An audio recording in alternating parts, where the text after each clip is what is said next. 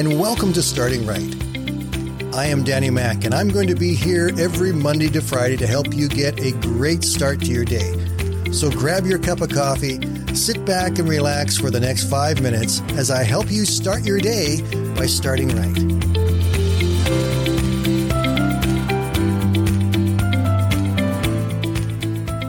I heard a story about a young man and an old preacher. See, the young man had lost his job and he didn't know what to do or which way to turn. He had a wife and a young child. So he went to see the preacher.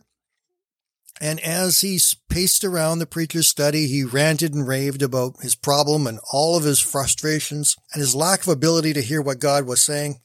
And finally, he clenched his fist and shouted, "I've begged God to say something to me, preacher. Why doesn't God answer me?" Well, the old preacher was sitting in his easy chair across the room, and he spoke something in reply.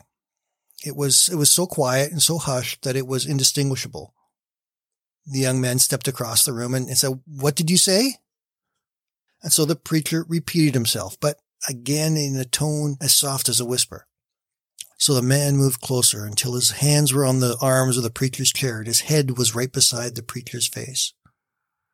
"Sorry," he said, I, I still didn't hear you." With their heads so close together now, the preacher spoke once more. "Sometimes God whispers, so we will move closer to hear him." This time the young man, he heard it, and he understood. All of us, at certain times in our lives, we want God's voice to thunder through the air with an answer to our problems. But most often, God is not that big, booming, thunderous voice. Most often, he does not write on the wall, although I really wish sometimes he would. Most of the time, God speaks in that still, small voice, that, that gentle whisper. And you know, maybe there's a reason for that. There's nothing that draws our focus quite like a whisper.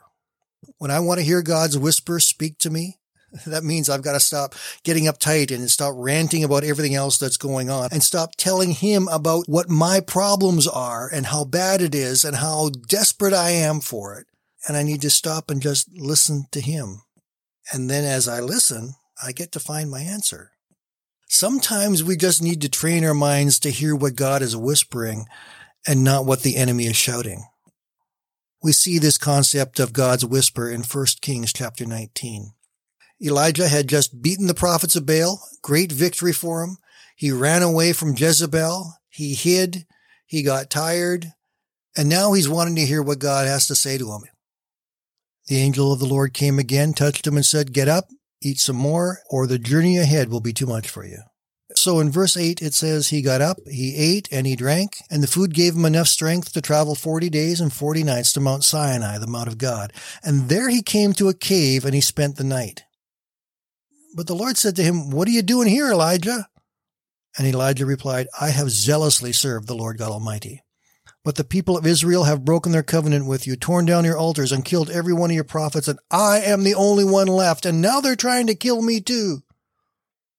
Go out and stand before me on the mountain," said the Lord. And as Elijah stood there, the Lord passed by. And a mighty windstorm hit the mountain. It was such a terrible blast that the rocks were torn loose, but the Lord was not in the wind. After the wind, there was an earthquake, but the Lord was not in the earthquake. And after the earthquake, there was a fire, but the Lord was not in the fire. And after the fire, there was a sound of a gentle whisper.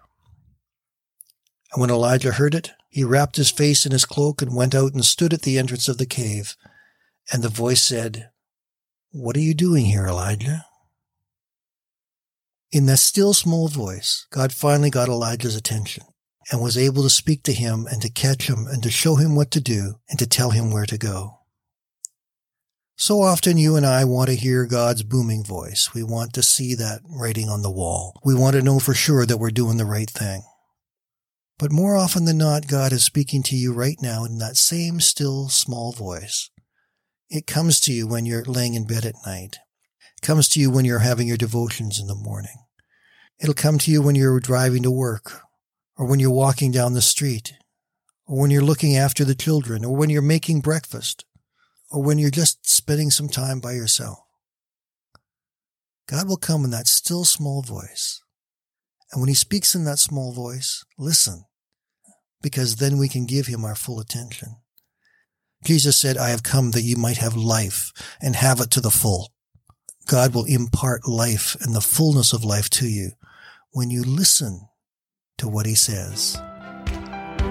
Have a great day, my friends. We'll talk again tomorrow.